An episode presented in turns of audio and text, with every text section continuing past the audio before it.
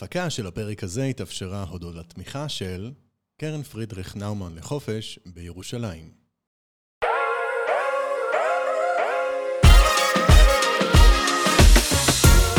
ברוכים וברוכות השבים אלינו. מה איתכם? שרדתם את חודש הגאווה? איזה מתיש זה היה, לא? היה לי עמוס מאוד. קרו פה הרבה שינויים כאן בסטרייט פרנדלי, ויצא להסתובב לא מעט בארץ ולארצות, ורציתי קודם כל להגיד תודה גדולה לכם, למאזינים ולמאזינות שאתם ממליצים עלינו בכל מקומות, ואיזה כיף זה. הגענו עד לעוטף עזה, לפתח תקווה, לאינסוף מקומות. אז למה אתם צריכים מצעד גאווה? למה אתם צריכים חודש שלם לשם כך? אז האמת שאני אגיד שהלהט"ביות היא כל הזמן קיימת, וכל הזמן אנחנו צריכים להתעסק בנושאים האלה, ולא רק בחודש אחד. והנה הוכחה לכך, בפרק הזה אמרתי את השאלות ששואלים אותי כל הזמן, ובהרצאות שלי אני אשאל פעיל אחר. ולפרק הזה הבאתי את קובי טרקאי. הנה דוגמה לשאלה ששאלתי אותו. ומה החברה הישראלית ראוי שהיא תדע? הלהט"בים אתיופים. שקודם כל תדע להכיל אותם. אבל למה צריך להכיל? מה פה שונה בעצם? עם יד על אלף כמעט כל הפרמטרים. קובי ואני התכוננו המון לפרק הזה, ואני יכול לספר לכם שמאחורי הפרק הזה עומדים 2 מפגשים ולמעלה מ10 שעות באולפן. לב אותם, זה כאילו, זה מוציא אותי רגע ממיכאל, כי מיכאל כרגע דיבר, זה וואי, זה כאילו, זה נוגע ברגשות. אם הייתי שם עכשיו את אופרה ווינפרי, שאני מעריץ, או את ברק אובמה, שני האנשים האלה, אני מעריץ אותם, והיית שם ציטוט שלהם, אותם מדברים על זכויות להט"ב, זה היה שעבר לי, הייתי בוכה, כאילו, זה היה מוריד לי, זה היה נגע. על ייצוגים, על קהילות להט"ביות שאולי עוד לא הכרתם, כאן בפרק הקרוב, ותודה גדולה לרעות נגר שעשתה את החיבור עם קובי. יאללה, בואו נתחיל. שלום, כאן מיכאל רוס עם Straight Friendly.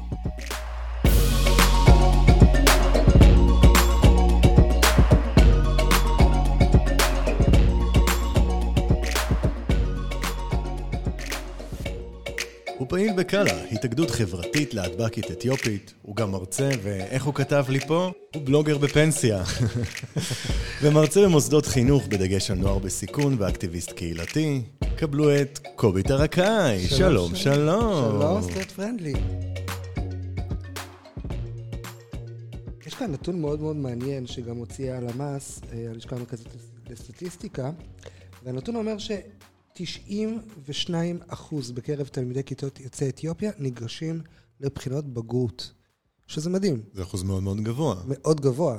שיעור הזכאות לתעודות הבגרות נמצא במגמת עלייה בשנים האחרונות, שזה גם נתון מאוד יפה. קודם כל, מדהים בעיניי, כמו שאמרתי קודם, העניין של השיעור הניגשים. זאת אומרת, עצם העובדה שבני נוער ניגשים, היום, בעידן של היום, סמארטפונים וכאלה פחות מדברים אליהם לימודים, ושיש לך פה 92%, זה מעיד על רצון. וזה מפתיע אותך? זה מפתיע אותי, את האמת, זה גורם לי לדמעות. אני חשבתי שזה הרבה פחות, וכן, לפעמים צריך את הלשכה המרכזית לסטטיסטיקה, כדי שהיא תוכל... שקצת תאיר לנו את העיניים. כן, תאיר אור, בדיוק. מדהים. תגיד, קובי, עכשיו שמאזינים לנו, מי היית מצפה שיאזין לנו? כי אני יודע שיש לך הרבה מאוד מה להגיד, ואנחנו כבר כמה חודשים מתכוננים לפרק הזה, והיו כבר כמה שיחות, ואנשים כאן לא באולפן, אבל אם אתם יכולים לראות את כמות הדפים שיש לנו בהכנות, הבן אדם הגיע לפה עם צוואר תפוס. ומאוד מאוד התכוננת, וזה ברור לי שיש לנו המון נושאים לדבר עליהם, ורגע לפני שנצלול לנושאים האלה, אז הייתי רוצה לשאול אותך את השאלה, אני חוזר עוד הפעם, מי היית רוצה שיעזין לנו? איזה מסר יש לך לקהל? למה אתה רוצה? למה אתה מתעסק בכלל? גם בנושא של הלהט"ביות והאתיופיות? איך הדברים האלה משתלבים או לא משתלבים? ולמה אנחנו כאן? קהל היעד של הפרק הזה הוא כולם. כולם כולל כולם. כל החברה הישראלית. בפרט העדה האתיופית. למה זה חשוב לי? חשוב שקודם כל אנשים הבינו שמעבר לזה שהעדה האתיופית היא עדה מאוד מאוד קטנה. בואו לא נשכח שמדובר באוכלוסייה שהיא מונה 160,000 איש בסך הכל.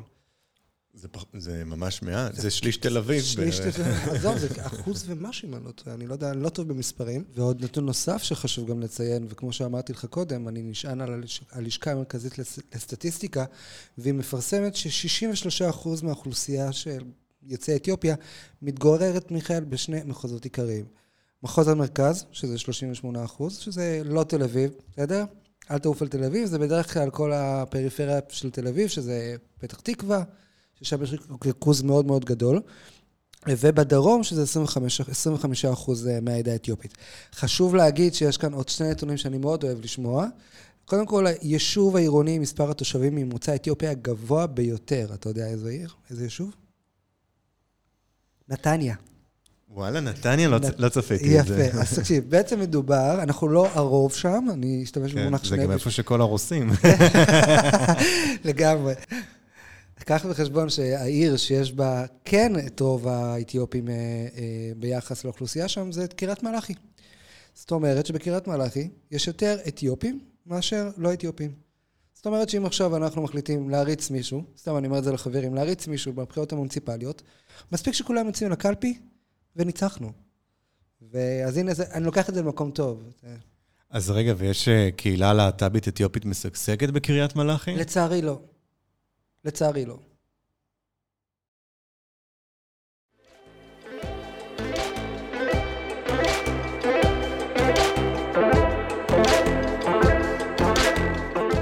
ומה החברה הישראלית ראוי שהיא תדע על להט"בים אתיופיים? שקודם כל תדע להכיל אותם.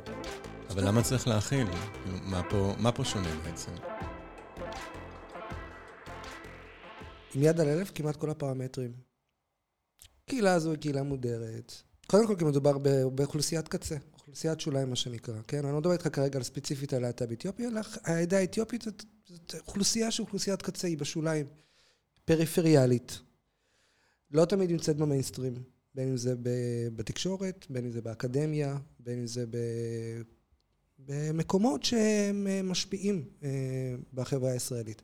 ולכן אני מאמין מאוד מאוד מאוד גדול שלתת פוש לאוכלוסיות קצה. גם כדי שהחברה הכללית תכיר אותם,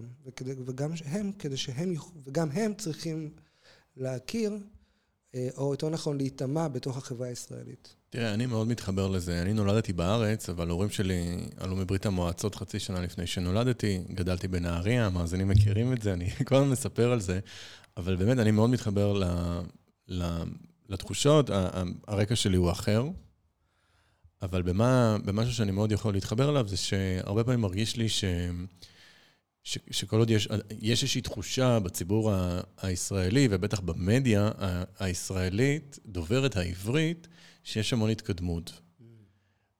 ואני לא מרגיש את זה, זה נמצא באיזשהו מקום אחר, בערוצי התקשורת דוברי הרוסית, אני חושב שהמון מהחוויה שאני עברתי ועובר מול המשפחה שלי וחברי ילדות, היא שונה מהרבה אנשים. אז אני מאוד מאוד יכול לנסות ולהבין למה. ושבעצם אנחנו מיעוט בתוך מיעוט. לגמרי. ואני הרבה פעמים לא הרגשתי שמה שנקרא קהילת הלהט"ב, הרבה פעמים לא מצאתי את עצמי שם. אז מבחינת הקול שלך, לי, הוא מאוד מאוד מאוד מאוד ברור, מובן מאליו, וטוב מאוד שהוא ישנו, והוא צריך להישמע גם הרבה יותר והרבה יותר חזק, ויש גם המון עניין של רלטיביות תרבותית. אני לא מכיר את התרבות האתיופית. אני ממש ככה בקטנה, יש לי הרבה מאוד מה ללמוד, ואני בטוח שהמנהגים הם שונים לדוגמה מהעדה הדוברת הרוסית, או מקהל וציבור שהם דוברי ערבית. ומעניין אותי לשאול אותך, מה ספציפית קורה בתוך העדה האתיופית כאן בישראל? מה השיח כרגע, גם בתוך האוכלוסייה הכללית, ואולי גם מה השיח, אולי אפילו גם ביניכם, בין הפעילים והפעילות הלהט"בים השונים? השיח בתוך העדה, כל מה שקשור ללהט"ביות, הוא מאוד מאוד מוסתר. כדי להמחיש אני תמיד מקביל את העדה האתיופית לאוכלוסייה הערבית בישראל. השמרנות, הדתיות, הפטריארכליות, המצ'ואיזם, ודברים שהם מאתגרים את הכללים האלה, הם בדרך כלל דברים שמצמיעים אותם. וההשלכה של דבר כזה היא משפיעה קודם כל על האינדיבידואלים בתוך הקהילה עצמה. זאת אומרת שבעדה האתיופית, שכמו שאמרתי, עדה מאוד מאוד דתית, מאוד שמרנית, וגם כשאתה אומר, אני לא מכיר את השיח בתוך הידע, אבל אני בטוח שיצא לך להכיר חבר'ה אתיופים, חבר'ה אתיופיות, אם זה באקדמיה, בלימודים, בעבודה וכו'. אנחנו לא נסתכל. זאת אומרת שבאקדמיה בקושי, אני למדתי באוניברסיטה העברית, כולי התגלגלתי מנהריה, בקושי ראיתי נהריאנים וגם מעט מאוד אתיופים, האמת. בחינוך אולי יותר, או ביחסים בינלאומיים הרבה פחות. כן, תראה, עדה אתיופית בכל מה שקשור לאקדמיה, היא במגמת שיפור, זאת אומרת, אני לא אגיד שיפור, כי לא היה פה משהו מקלוקל, אלא במגמת עלייה. זאת אומרת, כל מה שקשור לאקדמיה, בשנים האחרונות הוא מתחיל די לגרות לא מעט חבר'ה צעירים בעדה האתיופית. אני חוזר איתך אחורה, ואני מדבר על השיח הלהט"בי בתוך העדה, הוא העניין היהודי, השמרני, התורה ומשכב זכר, כל מה שקשור לזה, יש בזה אימפקט מאוד מאוד גדול על השיח, זאת אומרת, על השיח שלא מדובר, ככה אני אקרא לזה, בסדר? השיח הזה קיים, אבל הוא לא מדובר. ואם הוא מדובר, אז זה במחשכים. אז לכן מאוד מאוד, מאוד מאוד קשה להבין דבר כזה, אם אתה לא בא מבפנים.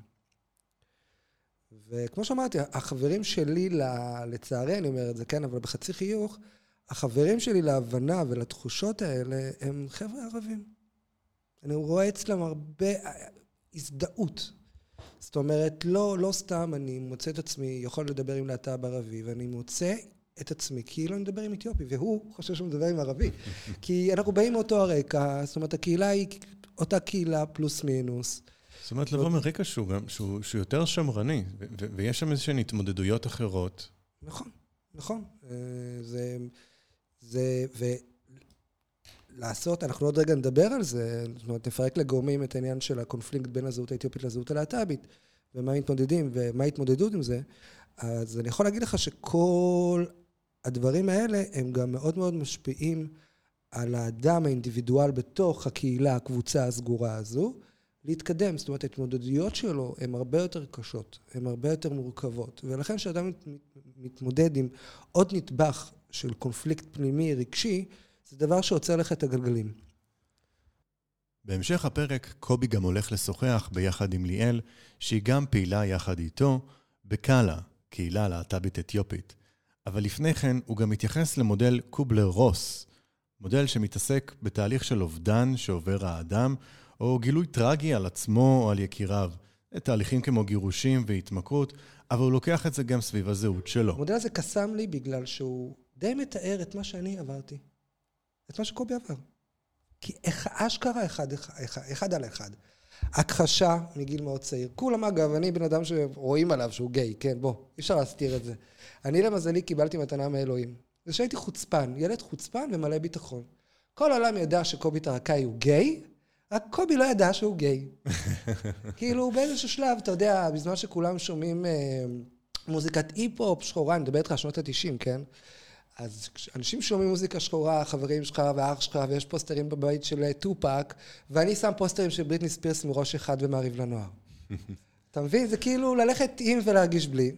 עכשיו, באיזשהו שלב, כשכבר התחלתי להיות בתיכון, התחלתי קצת להיות טיפה יותר, לחקור את הנושא הזה, ואז אמרתי לעצמי, אוקיי, הגיע הזמן שאני אגיד את זה למשפחה.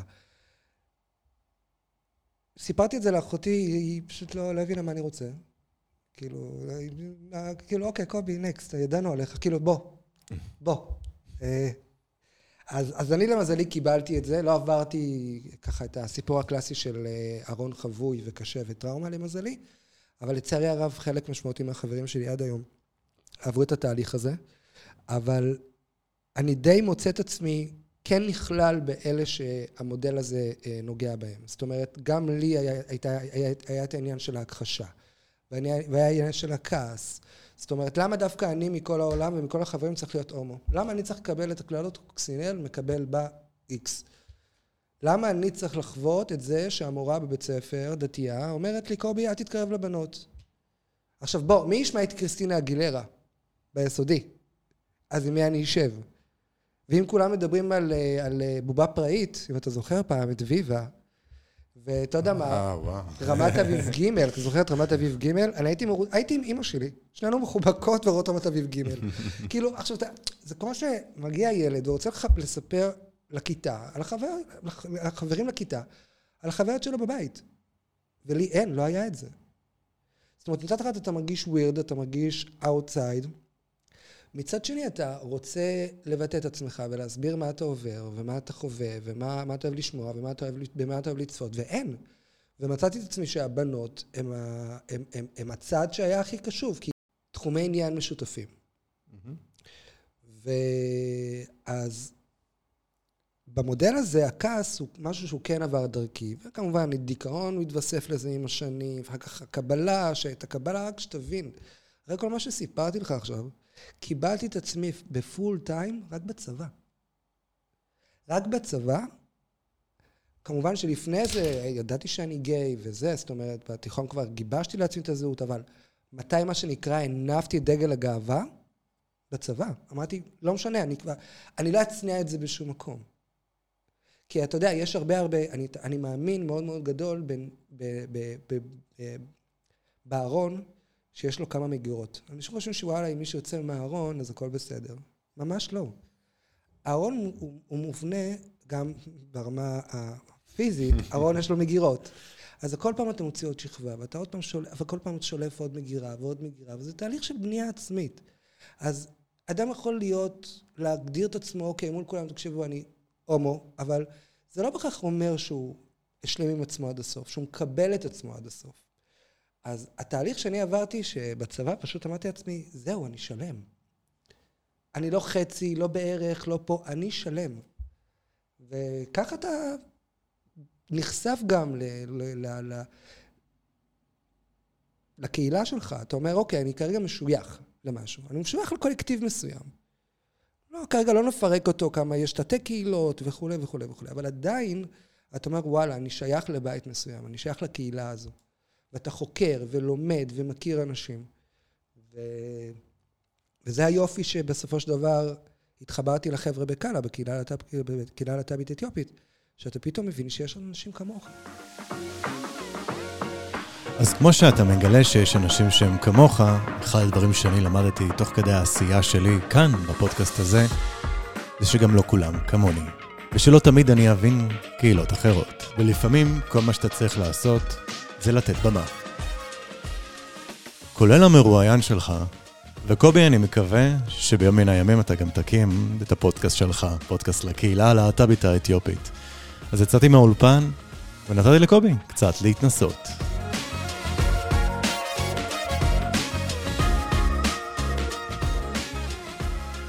נמצאת איתנו עכשיו על הקו ליאל מסלק. מעבר לזה שהיא מנהלת יחד איתי ועם עוד חברים וחברות את הקהילה ואת הקבוצה בפייסבוק, היא גם רכזת פעילות הנוער עובד והלומד בתל אביב. אז ליאל מסלק. נכון. ברוכה הבאה לגיי פרנדלי, לסטרייט פרנדלי, סליחה. את מבינה, אני רגיל, אני צריך להתרגל לרעיון הזה. אז כן, את שמת לב שזה הפוך על הפוך? סטרייט פרנדלי, גיי פרנדלי, אהבתי את המשחק מילים. זה חדש לי. אז עוד פעם, ברוכה הבאה. ותספרי לנו קצת על קל"א, כי את עושה את זה הכי טוב. ברוך הנמצא. אז קל"א היא התאגדות חברתית וולונטרית, כמו שאנחנו אוהבים להציג. זאת אומרת שהחברות בקבוצה היא קורית בכל מיני דרכים, אפשר להיות חברים בקבוצת פייסבוק, בקבוצת וואטסאפ, אפשר להגיע למפגשים, אפשר לא להגיע למפגשים, לקחת אחריות בתחומים מסוימים או לא, ובעצם גם נראה לי שאחד הדברים היפים בקל"א זה שכל אחד מאיתנו הוא בעצם שגריר של קל"א. זאת אומרת, הסיפור הזה ש... אתה נושא זהות שהיא, הזהות האתיופית היא והלהט"בקית ביחד, אז בהכרח אתה, חשבתי על זה ביחס לתקווה גדעון ולטעוניה ולזה, שבאח הגדול הזה תמיד יהיו אתיופיות והם ייצגו את האתיופים גם אם הם לא רוצות. נכון. אז אתה תמיד קלאיסט אם אתה אתיופי ולהט"ב, גם אם אתה לא רוצה להיות קלאיסט ולייצג את הקבוצה הזאת. זה בגדול קל"א. אחד הדברים שדיברנו על הרעיון, יחד עם החבר'ה שלנו בקל"א, זה שזה מודל רכבת. זאת אומרת, אדם יכול לרדת לאיזושהי תחנה שהוא רוצה, ולהפסיק. ויכול להחליט ברכבת בתחנה אחרת, או באותה תחנה, לעצור ולעלות מחדש לרכבת. וזה מה שמדהים בעיניי בהתאגדות היפה הזו, וכמו כל התאגדות, כמובן שאת יודעת, יש את החברויות, יש את החברויות התת חברויות, זאת אומרת, יש כל אחד מתחבר למי שהוא רוצה, או מתחברת למי שהיא רוצה, ומעבר לדברים האלה, גם השיתוף שאנחנו... השיתוף אחד עם השני, אחד עם השנייה, יוצר כאן איזושהי הזדהות. איזשהו מין כזה, אני תמיד אומר, וואלה, אני לא יחיד ומיוחד. יש עוד כמוני ויש עוד אחרים ואחרות. והדבר הזה יוצר איזשהו שקט פנימי. מין הבנה כזו שאתה לא מיוחד, ואתה לא מוזר. ויש כמוך שמתמודדים עם אותם קונפליקטים, וכמו שאמרת, זה קונפליקט כפול, אתה מתמודד גם עם הזהות האתיופית, וגם עם הזהות הלהט"בית, אתה בעצם מול שני חזיתות. להבדיל מחברים שלנו שהם בעדה האתיופית, שהם לא, כמו שאמרת, תקווה גדעון, אלף דלות וטעוניה, שמגיעים לאיזושהי פלטפורמה, ומציגים זהות אחת, הם לא נכנסים לאיזושהי תסבוכת עם עצמם, ולא צריכים להציג את עצמו כפול. אז בעניין הזה, אני מאוד מאוד שותף למה שאת אומרת. תספרי לי באיזה גיל את השלמת עם עצמך, וזאת שאלה טריקית, כי אני גם אמרתי את זה פה למיכאל, שההבנה שיש לך משיכה מינית, או איזשהו אישיו מגדרי, זה משהו שמתבשל מגיל קטן, אי אפשר להתכחש לזה. העניין הוא מתי אתה משלים עם זה. מתי אתה אומר לעצמך, זה מה יש, זה אני, ושכולם, סליחה לביטוי, קפצו לי.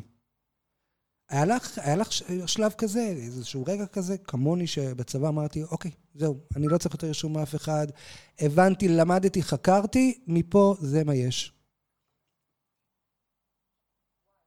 וואי, האישור אצלי הגיע בשלב מאוד מאוד מאוד מאוחר. היה את הסיפור בעצם של... אצלי כאילו הפעם הראשונה שהבנתי על אמת, לא בתתי המחשבות, הייתה בצבא. הייתה את ליאל הילדה, תמיד אהבתי לראות את דיאל וורד. אמרתי את זה טוב, דיאל וורד.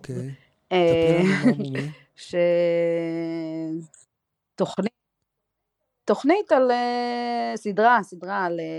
לסביות, נראה לי לוס אנג'לס, לא יודעת איפה, קצת כזה כמו חברים, וזה רק על ממש חבורה של לסביות, וכאילו הדינמיקות ביניהם, והזה, ועניינים והכל, ואני נמשכתי שם לשיין, היא הייתה, וואו, אני הייתי כאילו, אני ידעתי שאני נמשכת אליה, אני חושבת שזה הבן אדם הראשון בעולם שנמשכתי אליו אי פעם, אבל הסיפור נראה לי גם על הביסקסואליות, אם יש תת קבוצה ללהיות תת קבוצה ללהיות תת קבוצה, זה להיות ביסקסואלית אתיופית, שזה היה תמיד מבלבל, כי בשלבים יותר מאוחרים, נגיד בצבא וכזה, אז כשנמשכתי כבר לבחורה, אז גם הייתי במקביל מאוהבת בגבר, כאילו, והיה לי ברור שאני מאוהבת, לא היה ספק, שאני מאוהבת בעוז, ונענה, החבר הכי טוב שלי בצבא וזה, אבל נמשכתי לבחורה הראשונה, שבעצם גם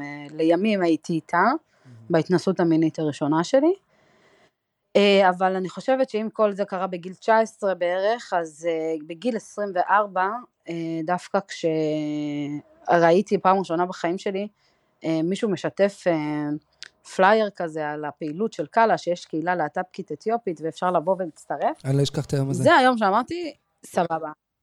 אני לא אשכח אותו בחיים, התקשרתי, ישבתי בדשא, שם מחוץ למשרדים של התנועה, התקשרתי, לחשתי בטלפון לקובי הרני, אני חושבת שאני ביסקסואלית. ולא כזה, מה? וכזה... אני חושבת שאני ביסקסואלית, וכזה, אני לא שומע מה את אומרת, ואני כזה, אני חושבת שאני ביסקסואלית, טוב, וכזה, ואז הצטרפתי בעצם כאילו לקל"א, למפגשים והכל, וגם, הייתה לי את היציאה מהארון מול קל"א, כי כאילו בעצם באנו למפגשים, כולנו הבנו שאנחנו להט"בים, אבל אז היינו מאוד בוסרים, היינו, אני זוכרת את היום שהבנתי שאני ביסקסואלית, ושיש לי בן זוג, אני זוכרת את המבט בעיניים שלך, של רגע, רימית אותנו? כאילו, מה את עושה פה? היית כזה... כן, אני זוכרת.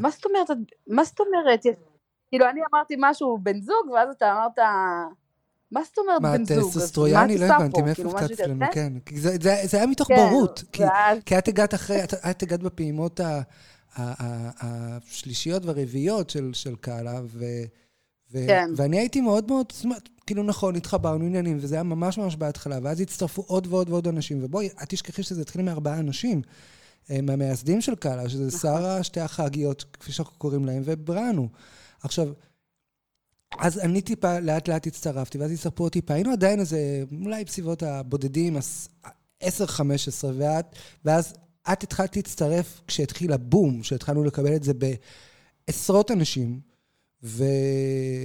ואני הייתי, אני אומר את האמת, הייתי בעורבה מהארץ, בכל מה שקשור למגדר ומיניות, אוקיי, חשבתי שאוקיי, ידעתי שיש עוד דברים, אבל אני יודע שיש הומו ולסבית, אלה שני הדברים מכירים, ושאת אמרת לי, אני ביסקסואלית, ואני כזה לא הבנתי, דום מינית. אני הייתי בשוק, אני לא אשכח את השיחה הזו איתנו, כן. אמרתי לך, את סוסטוריאני, לא הבנתי, מה את עושה פה? המילה הבלתי נסבלת הזאת. מה? המילה הבלתי נסבלת של סונט שאומרים דום מיני. נכון. נכון. ממך למדתי שאסור להגיד דום מיני. שזה לא נכון, זאת לא הגדרה נכונה. כן, כזה, מה זה ספרדיה, זה לא, אני לא דומיני, אני בשר ודם, ואני ביסקסואלית, בסדר. גם לקח לי הרבה מאוד שנים להצליח להגיד את המילה ביסקסואלית, ולא להתבייש, כאילו, קיבלתי על עצמי את הזהות הלהט"בקית, ולא הזהות הספציפית של להגיד, אני לא, אני הייתי מתביישת להגיד שאני ביסקסואלית, אם הייתי מגיעה לאירועים כאילו של להט"בים, או שאפילו כשטסנו לארצות הברית, במסגרת קל"א, ולהגיד כזה, לדבר על קל"א והוויידר ברידג' וכל הגלות שהיינו שם כל ערב, היה לי קשה להגיד אני ביסקסואלית, כי ההנחה הייתה שאני שם, כי אני לסבית, ואני לא זה, ואני הייתי כזה, אני לא יכולה לא להגיד שאני ביסקסואלית, כי זה שקר להגיד שאני לסבית, אני לא לסבית, אני לא יודעת מה זה להיות לסבית, מה התחושות שלי, אני לא יודעת, אני ביסקסואלית, אני יודעת להגיד מה אני מרגישה, מה אני חושבת, איך אני חווה את המציאות, או מה שזה לא יהיה, מתוך התחושה שלי. נראה לי, ובערך, זה טווח הגילאים, 24-26, שלהצליח להיות באיזושהי נקודת השלמה. קבלה עצמית של להגיד, זאת אני, כן, נקודת להגיד, השלמה. זאת אני, כאילו, יש להתבשל, זה כאילו, זה כמו להכין פסטה.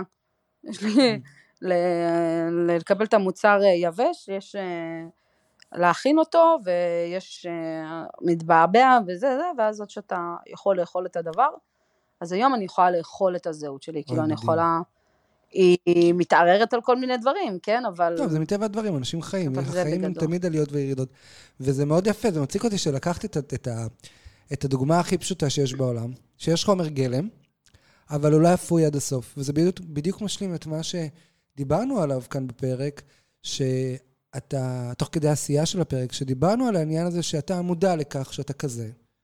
יש את השלבים של ההכחשה, של הדיכאון, של הפחד. אז הפסטה קיימת, המוצר קיים, אני יודע שמשהו אצלי, הוא צריך פתרון. פתרון. והתהליך הזה של הבישול והתוצר הסופי של פסטה רטובה ועם הרוטב והכל והעניינים, אז זה השלב. זה השלב הסופי שאתה אומר, זה כבר, זה מה יש. זאת אומרת, זה, הנה, אתה מציג את זה לעולם, אתה מציג את זה לעצמך, יש כאלה שעושים את זה עם רעש וצלצולים, ויש כאלה שפחות, נכון. כי דיברנו גם על העניין של היציאה מהארון, שאני בניסיון שלי, ודברים שאני גם אומר בהרצאות, שהארון הוא לא לפתוח ולצאת. יש לו מגירות בתוכו, זה לפתוח עוד מגירה ועוד מגירה, זה תהליך שאתה עובר, ואנשים היציאה מהארון זה לא תמיד רעש וצלצולים, ולצאת מול אנשים ולהגיד, אוקיי, חבר'ה, אני הומו. הדבר הכי חשוב הוא קודם כל להגיע, כמו שאמרת קודם, לשלב הזה שאתה מגיע לתוצר הסופי של עצמך, וזה לדעתי האידיאל הטוב ביותר של יציאה מהארון, בעיניי כקובי, שאדם קודם כל צריך להשלים את עצמו, ולא ישר לצאת מהארון, לדעת, על אוטומט כזה, רק כדי לתת את הגושפנקה לעצמו, לאחרים. לדעתי אפילו יש בזה ערס כפול. ומותק, אני שאלה אחרונה אלייך, דיברתי עם מיכאל על שני נתונים שאני נעזר, את מכירה אותי, אני נעזר בלשכה המרכזית לסטטיסטיקה כל הזמן. האם ידעת שקירת מלאכי יאיר שיש בה את הריכוז האתיופים הכי גבוה בישראל? האמת ספציפית שכן. אוקיי, ידעתי את זה. זה מפתיע. התנסה. אז אני לא ידעתי, האמת אני חשבתי שנתניה, אני אומר לך, אני תולעת נתונים, את מכירה אותי, אני תמיד הייתי בטוח עד לפני היום, שנתניה היא העיר שיש בה הכי הרבה, שהאתיופים שם שולטים. מסתבר שלא, נכון שיש שם הכי הרבה אתיופים, אבל הם לא הרוב בעיר, וקריית מלאכי זאת העיר שיש בה הכי הרבה, שהם שולטים שם. זה מדהים בעיניי. כן. אז אני מודה לך, שעלית לפרק.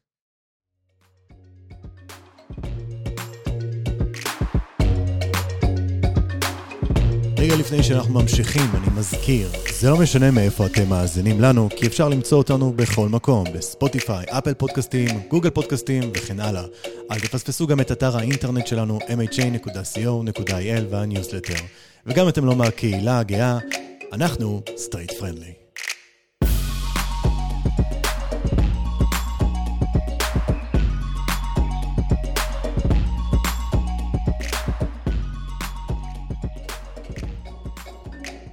קובי, בחיים שלי לא דיברתי בפודקאסט הזה בפרק אחד כל כך הרבה על נתניה ועל קריית מלאכי. קריית מלאכי עדיין תקוע לי בראש, אני אומר לך. אני אסמס את זה בכל הקבוצות במשפחה ואצל החברים. אני עדיין בהלם שזו העיר שיש בה, שהיא השולטת. הייתי בתוך עד עכשיו נתניה. מישהו עוד יחשוב שעיריית קריית מלאכי או עיריית נתניה כבר שמה לנו פה ספונסר שיפ לפרק הזה. האמת שאני, זה מה שאני אעשה, קודם כל אני אשלח את הפרק הזה, נראה לי במייל לדוברות של שני העיריות שם. תשמע, דיברנו פה על הרבה מאוד נושאים בפרק הזה, וככה לקראת סיום, אני רוצה לשאול אותך משהו.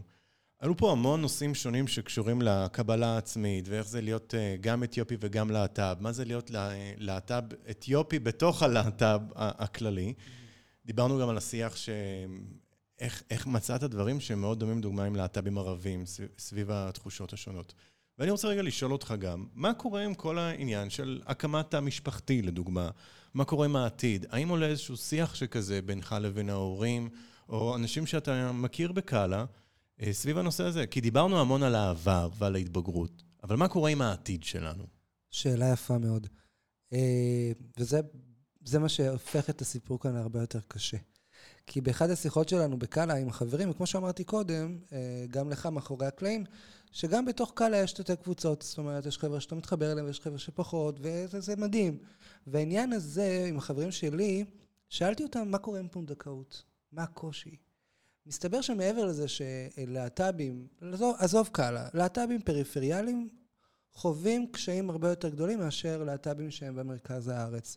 אם זה מבחינת היכולת הכלכלית, אם זה מבחינת העסוקה, אם זה מבחינת הפנאי, והחברה והמשפחה. הקושי להסתכל על העתיד כשאתה נמצא באוכלוסיית קצה, היא מלווה בהרבה יותר אתגרים. ולדבר עם ההורים שלי היום על נישואים ועל ילדים, אני אומר לך את האמת, מיכאל, זה קשה. כרגע בשלב הזה זה קשה. ההורים שמקבלים אותי, אוהבים אותי וגם המשפחה. אבל עדיין זה כמו בחור שלא שומר שבת, אבל המשפחה שלו כן. ויש את הקושי הזה להסתובב עם סיגריה בתוך הבית. אתה מכבד. ההורים שלי זה עדיין משהו שהוא קשה להם, הם מקבלים את זה, הם מכילים את זה שאתה כזה, אבל שאתה, זה עדיין טרי, העניין של לחשוב על העתיד, וזה עדיין מלווה באתגרים, גם אתגרים פנימיים, כמו שאמרתי, שבכל זאת, העניין של אוכלוסיות קצה, אוכלוסיות שוליים, העתיד הוא לפעמים לא כל כך ורוד כמו שיש, לפריבילגים ולפריבילגיות אחרות, וזה קשה, זה עדיין בתהליכים. אוקיי, כרגע, כמו שאמרנו, הקהילה הלהט"בית האתיופית היא מתחילה לקבל את המקום שלה בתוך הקהילה הגאה בישראל, מקבלת את המקום שלה לאט לאט, יחד עם הקדמה והמודרניזציה, בתוך העדה האתיופית, אבל הדרך היא ארוכה, והיא לא תהיה פשוטה, ופותחים את זה, אנחנו מדברים על זה הרבה, על העניין של פונדקאות ושל תא משפחתי, ושל עוד לא מעט דברים על העתיד, והחששות שאמרתי עכשיו הם חששות שלצערי רובנו מזדהים איתם. יש עבודה. יש עבודה, מיכאל, ואני בטוח שעוד כמה שנים אנחנו נהיה במקום אחר לגמרי. אני חושב שזה ממש האבולוציה של העתיד מבחינת האקטיביזם הלהט"בי, ואני אגיד דעה שאולי היא לא כל כך פופולרית, וזה משהו שהעליתי גם, אלה נושאים שעלו בפרקים קודמים, לדוגמה בפרק שסיפרתי בו על המעבר שלי מתל אביב לצפון, וסביב כל הנושא של עלויות מחיה, ולא, יש בעיניי איזושהי סכנה באמירות האלה שהכל רק בתל אביב, הוא ממש לא, זה רק משמר את אי השוויון. ואנו גם פרק אחר שבו דיברתי עם אנה טליסמן על להט"בים דוברי רוסית. אני חושב יש פה משהו ואני רוצה רגע להתחבר עליו בפן האישי איתך. אני יליד הארץ, אבל בן להורים. אתה עלית. נכון. ואני חושב ששיח שלא מספיק עולה באקטיביזם הלהט"בי, שהרבה פעמים מובל על ידי דמויות ורקעים שמגיעים ממקומות, אתה קראת על זה פריבילגים. בוודאי, מה זאת אומרת? אתה לא מתנצל על זה. ואני חושב שזה אחד הדברים והקשיים שאני מאוד חווה סביבי. המון מהחברים הלהט"בים הערבים שלי עזבו את הארץ. וזה גם, יש פה אולי גם את הקושי של, כאילו כבר עברנו את הקושי התרבותי, וזה שיקבלו אותנו בחברות מסורתיות וכן הלאה, והנה אנחנו רואים כאן התפתחויות בנושאים הללו. אבל יש כאן במדינה שלנו בעיניי איזשהו אי שוויון מעמדי, שהוא מעבר לאתני, אבל יש בו קשר. ויש בו גם פה המון עניין של מה שנקרא של הצברים. בדיוק. ואני הרגיש, לי זה מאוד הרגיש בקורונה, לדוגמה, כשגרתי בתל אביב, והקורונה פרצה בדיוק כשהייתי שם, והמון מהחברים שלי עזבו את העיר. כי המון אנשים איבדו את מקומות העבודה שלהם, או רצו להתקרב למשפחות שלהם. וזה פתאום מאוד מאוד נהיה לי שקוף וברור, שמבין החברים שלי הלהט"בים הערבים או דוברי הרוסית, ועוד כמה דוגמאות, כל השיח של הקמת התא המשפחתי, הוא עדיין מאוד מאוד מאוד בחיתולים. נכון. ואחת הסיבות לזה, זה שבכלכלה שאנחנו נמצאים, זאת אומרת, אנחנו יודעים על זה שהיום אפילו זוגות סטרייטים, בגילאי 30 פלוס, אני ראיתי לא מזמן שום מחקר שמשהו כמו 40% מקבלים סיוע ומימון מההורים שלהם. בוודאי. ואנחנו נמצאים באיזושהי סיטואציה. זה המון כסף. לא רק זה. ולא כולנו קיבלנו בתים בירושה. בדיוק, תודה. זה בדיוק אתה מחבר את הנקודה, ואני אגיד לסיום שזה מחבר את מה שאני אמרתי קודם. אני דור ראשון בארץ. בסך הכל היו שתי פעימות גדולות, כן? מבצע משה ב-84 ומבצע שלמה ב-91, שאני הגעתי בחיתולים כמה שבועות, תינוק בין כמה שבועות. עדיין לחיות בתא משפחתי בישראל, עכשיו בימינו אנו, שההורים שלך הם דוברי השפה, ועדיין עם המנטליות העדתית, אתה יודע, זה כמו שמעת, ערבים, רוסים, קפקזים, אתיופיים. אתה יודע, יש תממות. אתה עדיין פועל לפי המסורת, אתה עדיין מכבד את בית אבותיך, מה שנקרא. וזה שיח שמאוד לא נכנס, כי אני מרגיש שככה אני מסתכל על פוסטים ודברים שיוצאים מהאגודה להט"ב ועוד כל מיני ארגונים, וזה מרגיש שעד שמנסים להגיע למה שנקרא שוליים או זה, אני חושב אגב, לפי ההגדרות האלה, רוב החברה הישראלית היא שוליים, והיא לא. פשוט רוב האנשים חיים מחוץ לתל אביב. בוודאי, תל אביב היא לא מייצגת. חייבים לצאת מהבוע הזה. אני מאוד אוהב את העיר הזו, כן? שיהיה ברור. גם אני. אבל אני חושב שיש משהו בשיח האקטיביסטי שהוא ממסמס משהו, כי בסוף, עד שהשיח סוף מתחיל ומתקדם, מדברים על להט"ב ערבים, לדוגמה, וזה, ועד שמדברים על העניינים האתניים. אבל רגע שנייה, ישנו פה גם עניין של מה זה להיות דור ראשון במדינה הזו. בדיוק, והאפליה המוסללת של עולים ולהט"בים אם אני אפשט במשפט אחד את העניין הזה, כמו שאמרת, לא קיבלנו בית בירושות. עכשיו, זה גם לא אשמתם שהם כאילו בית בירושות. בשמחה, מפרגנת, אבל עדיין, אני חושב, הנה, כך דוגמה, אני חושב שהמדינה צריכה לסבסד או לעזור באופן משמעותי לזוגות להט"בים בפריפריה, לעזור להם כלכלית. עכשיו, לאיזה פרמטרים? You name it, אני לא יודע, מבחינתי תעבור, תבדקו מי איזה זוג שהוא דל נכסים, דל ירושות, דל תקציבים, דל יכולת הסתכרות גבוהה כמו בתל אביב, מישהי שבונה להט"בים גם יש בסופר, קופאיות וקופאים, ויש אנשי מחירות, ומה, הם לא רוצים, מה, כדי להגיע למאות אלפי שקלים כדי להביא ילד, זה עוד נטבח, זה עוד התמודדות נוספת שיש שאתה בפריפריה. תוסיף לזה את מה שאמרתי קודם, שאתה בא מרקע של... וזה עוד גם, אני אומר, אבל זה גם בלי קשר לפריפריה, כי הרבה פעמים השיח, הוא מגיע בסוף לפריפריה, והטענה שלי, שמה שאנחנו מדברים עליו, הוא לא קשור לפריפריה חברתית וגיאוגרפית, אולי לחברתית, אבל לא לגיאוגרפית. כי אתה יכול להיות עולה חדש, גם בתל אביב, וגם בכל מקום בארץ. אני אסביר לך למה אני טיפה קשה לי מה שאתה אומר. כי כן יש מימד לעניין הזה, כי בסופו של דבר, אם אתה בחור ממוצא, לא יודע מה, אתיופי, בסדר, אני מדבר על עצמי עכשיו, כשאני גר בתל אביב, החיים מעוצבים סביב זה. זאת אומרת, אם אתה גר בנתניה בתור להט"ב אתיופי, או גר בתל אביב בתור להט"ב אתיופי, ונולד שם בשני הערים, זאת אומרת, אותו בן אדם נולד בשני הערים, אנחנו מקבילים, מפצלים אותו. ההתקדמות של קובי, שהוא גר בתל אביב או נולד בתל אביב, כאתיופי, כן? היא תהיה הרבה יותר קלילה מאשר אחד שבא מהשכונות מצוקה. זה משפיע. זה משפיע על ההתקדמות שלך בתור בן אדם, על השאיפות שלך. אדם שנולד, לא משנה, עכשיו אני לא מדבר איתך על אתיופי או לא אתיופי, אדם שנולד ברמת השרון, ברשפון, בצפון תל אביב, יש לו יותר כלים, הסביבה שלו הרבה יותר מכילה, הרבה יותר ליברלית. ולכן גם השאיפות שלך מעוצבות בהתאם לכך. זאת אומרת, אדם שגר מבחינה גיאוגרפית במקום, שיש שם קושי, שזה שכונות מצוקה, שזה אזורים שהעירייה או המדינה לא משקיעה בהם הרבה. כן, דיברנו על נתניה. בנתניה, אחת הערים הקשות שיש. אחת הקשות שיש. אם תיקח עכשיו אשכנזי, סתם לצורך הדוגמה, אשכנזי, שים אותו בנתניה מגיל 0, ואותו אשכנזי, שים אותו בתל אביב, ההתקדמות היא תהיה שונה לגמרי, הסביבה משפיעה. אז לכן, כן, אני הלוואי ויכולתי להיוולד בתל אביב בתור אתיופי, אבל אלה החיים, וכמו שאמרתי קודם, אני חושב שמעבר לעניין הכלכלי והכספי, אני חושב שמבחינת פריבילגיה או לא פריבילגיה, כן, גיאוגרפיה זאת פריבילגיה, לא ספק, אחת הפריבילגיות. אני חושב שזה חלק מאוד גדול מהשיח ומההסתכלות לעתיד, וזה באמת העניין של הקמת התא המשפחתי, ויש לנו פה עוד הרבה עבודה. לעשות. נכון. אני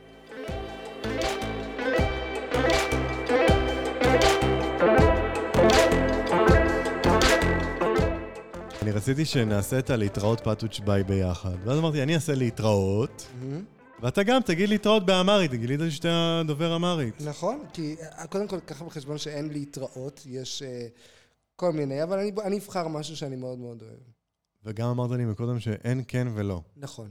אין כן ולא בשפה האמהרית, גם אין בוקר טוב או לילה טוב, יש דנה דרו, תשנו בטוב וכדומה. אין, בעיניי זה יפה, כי אתה יודע, יש נכון, אפילו לא נכון, זה אהו, כאילו זה מין מילת הסכמה כזו, והיא לא באמת כן. אהו, כאילו אוקיי, אני... כל אתיופי יגיד לך את זה, שזה מילת הסכמה, אבל היא לא כן, היא לא תחליף לכן. זה בערך כמו נו ברוסית. שזה? לא ברור, זה כמו פסיקים, ככה זה מרגיש. כן, זה לא עיקרון. טוב, אז יאללה, אז בוא נעשה את זה. אני אומר להתראות, אתה אומר את שלך, ואנחנו אומרים ביחד פאטוץ' וביי. להתראות. דנהולו. פאטוץ' וביי. הפודקאסט מיועד לקהילה הגאה ולחבריה, אז גם אם אתם לא מהקהילה, אנחנו סטרייט פרנדלי. אתם יודעים מה זה היה להוציא אז 10 אנשים לרחוב, זה היה כמו היום 100,000. People from the west are trying to build around us as if we, these weak people that are suffering every day and have no agency and... מצד אחד זה מאוד מעצים, וזה נורא נחמד שיש לך קטגוריה להשתייך אליה. מצד שני זה גם יכול להיות נורא מבלבל. אז פניתי לעורך דין הזה. השאלה הראשונה שהייתי צריך לשאול אותו, להגיד לו שאני הומוסקסואל ואם הוא מוכן לייצג אותי. הורות משותפת, מצד אחד זה אחלה סטארט-אפ. אני חושבת שהרעיון הזה... כל אנשים במוקדם ומאוחר חשו שיש מה. שהיה מזכ"ל מפאי, בן אדם די חזק במפאי. The Eurovision... song contest is shown in the like national television. כל מיני בתי עסק קטנים כגדולים בתוך תל אביב הבינו שזה רווחי מאוד לשים דגל גאווה.